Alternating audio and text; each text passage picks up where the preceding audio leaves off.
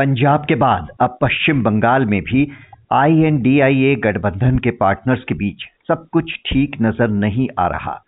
कांग्रेस नेता अधीर रंजन चौधरी के मुख्यमंत्री ममता बनर्जी पर सीधे हमले से अलायंस के भविष्य पर फिर सवाल उठने लगे हैं। अधीर रंजन ने पहले डेंगू के लिए ममता बनर्जी को जिम्मेदार बताया और अब सीएम के स्पेन दौरे पर सवाल उठा दिए कि मौज मस्ती के लिए सरकारी खर्चे का बेजा इस्तेमाल किया जा रहा है। इसी तरह, पंजाब में भी मुख्यमंत्री भगवंत मान और कांग्रेस नेता प्रताप सिंह बाजवा आपस में भिड़ गए। इसी तरह, हरियाणा में पूर्व डिप्टी पीएम चौधरी देवीलाल की जयंती पर आयोजित रैली से कांग्रेस दूर रही। तो अलायंस के अंदर क्या सब कुछ ठीक है? ऐसी खटपट जारी रही तो इसका भविष्य क्या होगा? इस पर बात करते हैं नवभारत टाइम्स के national bureau head Narendra Nath से। नरेंद्र जी आईएनडीआईए गठबंधन के अंदर सब कुछ ठीक नहीं है क्या? बंगाल और पंजाब से आ रही खबरें तो इसके भविष्य के लिए ठीक नहीं दिखती।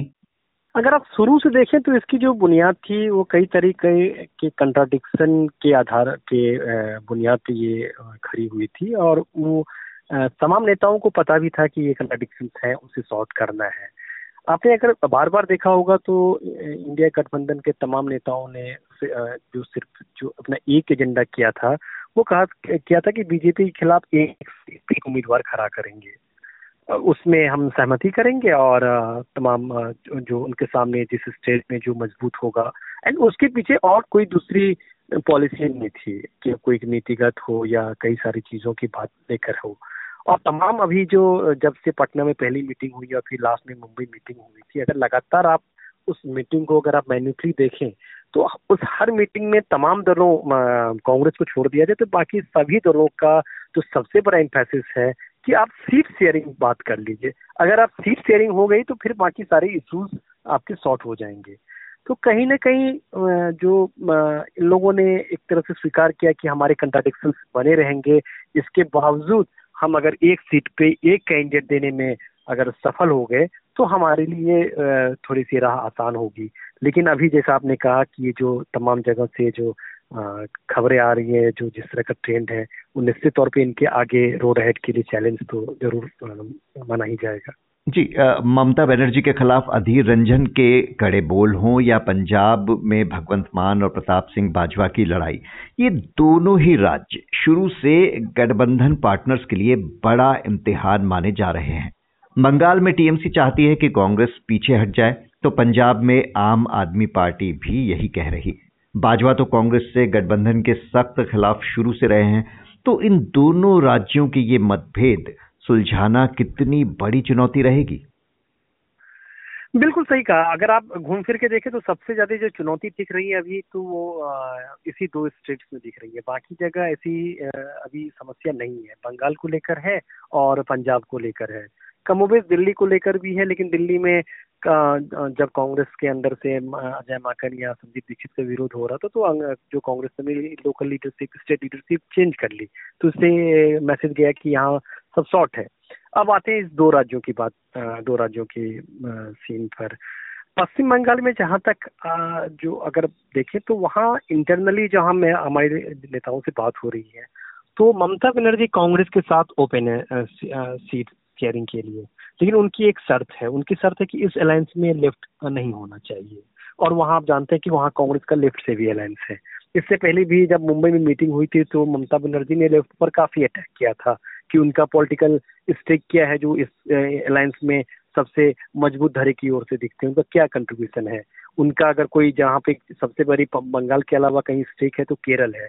वहाँ केरल कांग्रेस ने पहले कहा है कि वो सामने यूडीएफ एलडीएफ के बीच लड़ाई होगी। तो फिर ममता बनर्जी या उनके जो साथ में है, उनका ये कहना है कि जब आप लेफ़्ट के साथ आपका कहीं है नहीं बंगाल के अलावा और यहाँ पे कांग्रेस और लेफ़्ट का अलायंस काफ़ी है कांग्रेस और टीएमसी का अलायंस काफ़ी है तो फिर आप लेफ़्ट को क्यों आप साथ ला रहे हैं? उधर कांग्रेस का ये कहना है या बाकी जो और भी जगह पे हो रहा है, इन लोगों का क्लियर कहना है कि ठीक है, हम सारा स्पेस अगर हम लें तो क्यों टीएमसी को सारा स्पेस दे दें? तो एक धारा ये भी कह रहा है कि अभी जो आप देख रहे हैं कि वो पोस्टरिंग है, क्योंकि ये लोग मान चुके हैं, सीट शेयरिंग होगी ही होगी।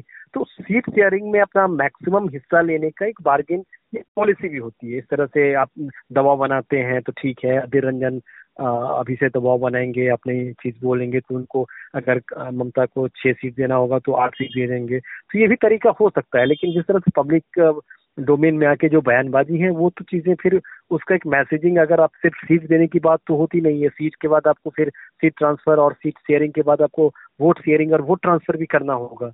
तो उसके लिए क्या रणनीति होगी? ये अभी इस तरह के बयानों से क्या उनका फ़ायदा होगा या क्या रणनीति होगी? वो निश्चित तौर पे वो बड़ा ही कंफ्यूज करने वाला है और कई लेवल पे, कई लेयर पे कंट्राडिक्शंस भी दिखते हैं। जी, ये तो रही इन दो राज्यों की बात, लेकिन अगर ओवरऑल भी देखें तो तीन दौर की बैठकों के बाद भी सीटों के बंटवारे पर कोई सहमति नहीं बन पा रही है। अभी खबर थी कि दिल्ली के सीएम अरविंद केजरीवाल चाहते हैं कि सितंबर में ही बंटवारा हो जाए सीटों का। लेकिन अब कहा जा रहा है कि विधानसभा चुनावों के बाद इस पर कोई फैसला हो पाएगा, उसके नतीजे देखकर तय होगा। तो क्या चुनौतियाँ हैं अलायंस के दलों के लिए सीट शेयरिंग में? सीट शेयरिंग की ही बात सीट शेयरिंग तो ऑब्वियसली से मैंने कहा कि सबसे पहली प्राथमिकता थी कि सीट शेयरिंग सीट शेयरिंग मतलब वन सीट वन कैंडिडेट की बात है।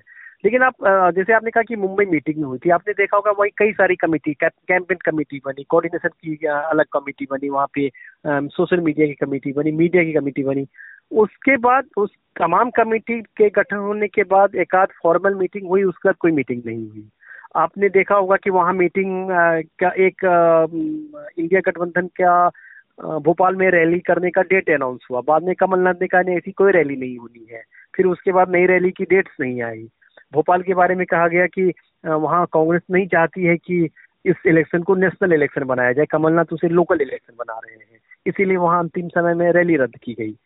और दूसरा जो आपने कहा कि कांग्रेस को लग रहा है कि विधानसभा चुनाव में उनका प्रदर्शन बेहतर हो सकता है। और अगर बेहतर हुआ तो वो फिर अभी जो कई सारी स्टेट्स में कम शेयर देगी, हो सकता है उसके बाद अधिक शेयर देना पड़े।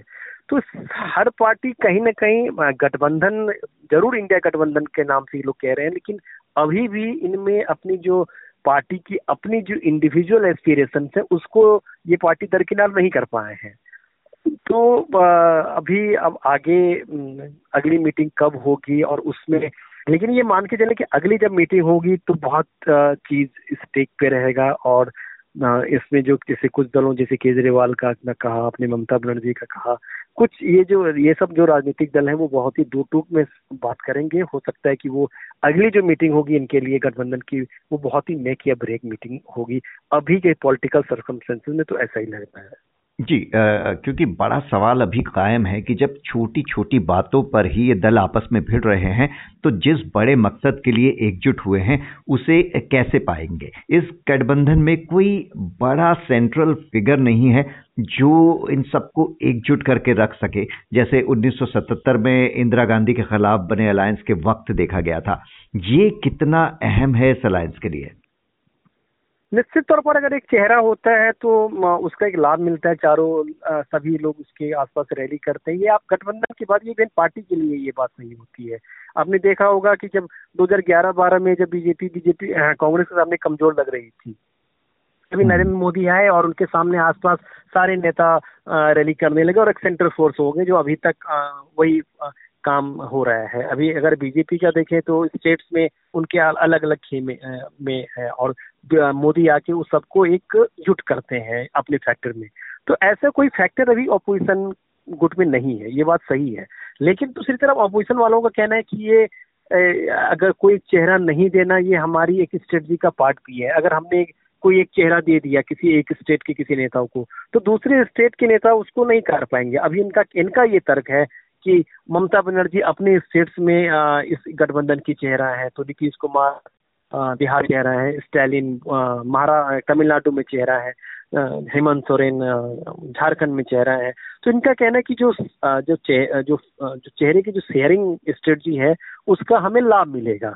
और कई बार बीजेपी भी इसका लाभ उठा चुकी है इस तरह की कोशिश का। वो एग्ज़ाम्पल देते हैं दो हज़ार सत्रह में यूपी के पर यूपी में कोई बीजेपी का चेहरा नहीं था।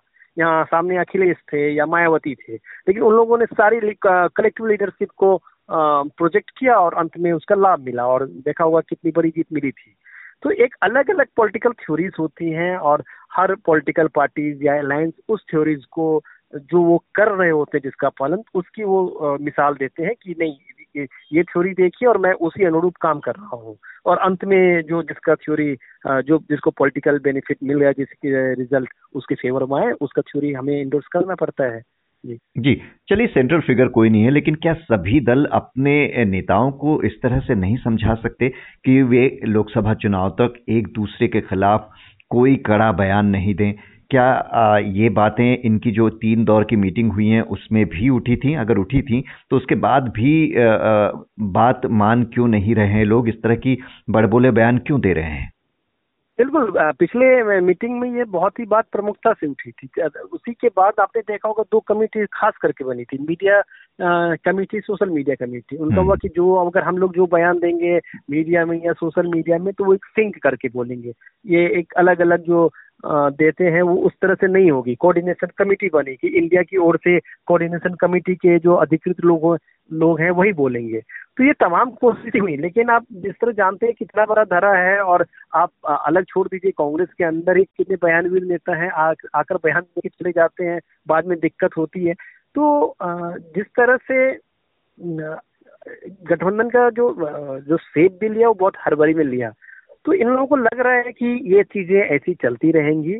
और दूसरी तरफ़ जैसे मैंने कहा कि ये लोग कभी कभी इसे एक पॉलिटिकल प्रेशर या पॉलिटिकल बार्गेन का भी एक स्ट्रेटजी मान लीजिए कि जब तक सीट शेयरिंग नहीं होती है, तब तक एक दबाव की राजनीति या थोड़ा सा एक कम्प्लीटली एक दूसरे की स्पेस को कंप्लीट सरेंडर नहीं कर दें क्योंकि आगे फिर राजनीति तो करनी ही है। आपने गौर किया होगा, गठबंधन के तमाम नेताओं को कई बार बहुत ही पोलाइटली और कई बार बहुत ही मजबूती से बोल के चले जाते हैं कि ये अलायंस जो है वो 2024 के लोकसभा इलेक्शन के लिए बी स्पेसिफिक आगे असेंबली के लिए नहीं है और बाकी दूसरे चुनाव के लिए है। तो कहीं ना कहीं इन लोगों को अलायंस भी करना है। 2024 में बीजेपी के मुकाबले, मोदी के सामने और साथ साथ इन लोग, इन सभी दलों को अपना राजनीतिक स्पेस भी बचा के रखना है। आगे की राजनीति के लिए।